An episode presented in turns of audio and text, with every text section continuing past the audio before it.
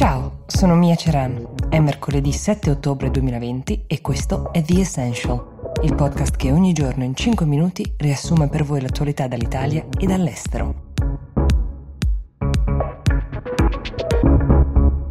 Oggi vi aggiorno brevemente su quel che sta accadendo in America, mm, Trump e il Covid, le sue dichiarazioni e poi vi porto in dote una serie di fake news che stanno invadendo i social e il web e probabilmente stanno anche condizionando il voto imminente negli Stati Uniti. Ma partiamo dai fatti.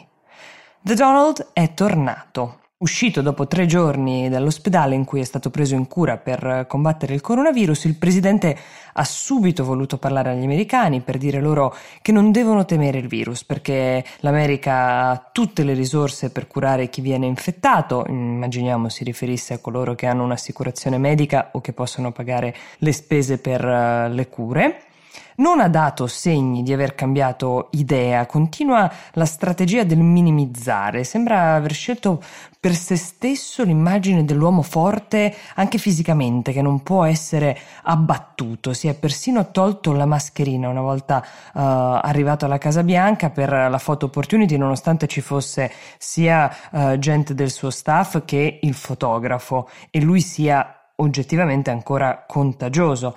Ha postato sui suoi social un video del suo arrivo in elicottero alla Casa Bianca, dal sapore molto epico.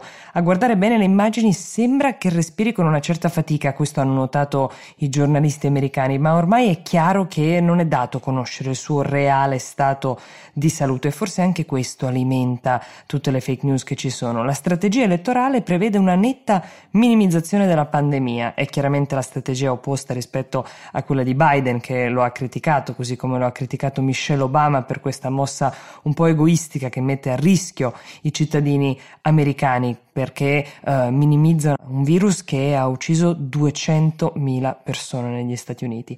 È chiaro quindi che userà anche la sua esperienza personale per raccontare che le cose vanno molto meglio di come vengono raccontate.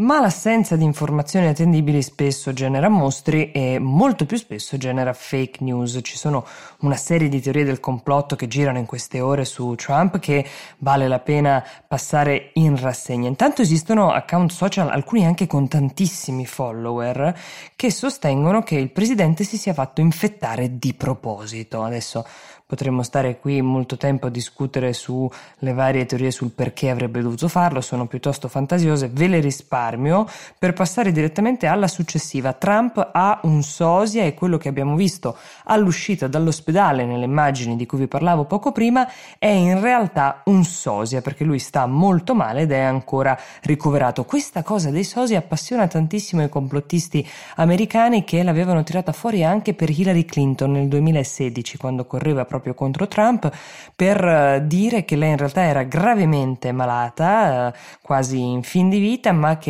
per la brama di diventare presidente mandava ai congressi e alle varie, uh, ai vari dibattiti una sosia.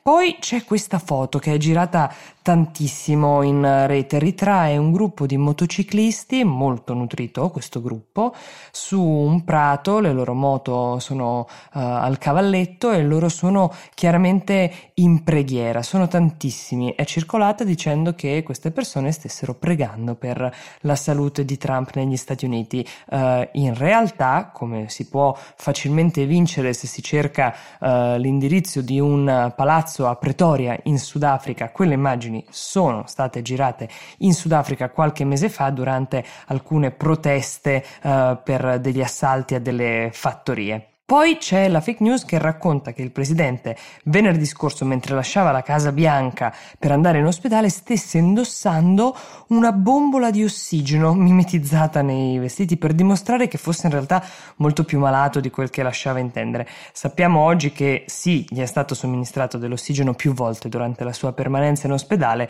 ma non ci sono basi razionali per credere alla tesi della bombola d'ossigeno nascosta.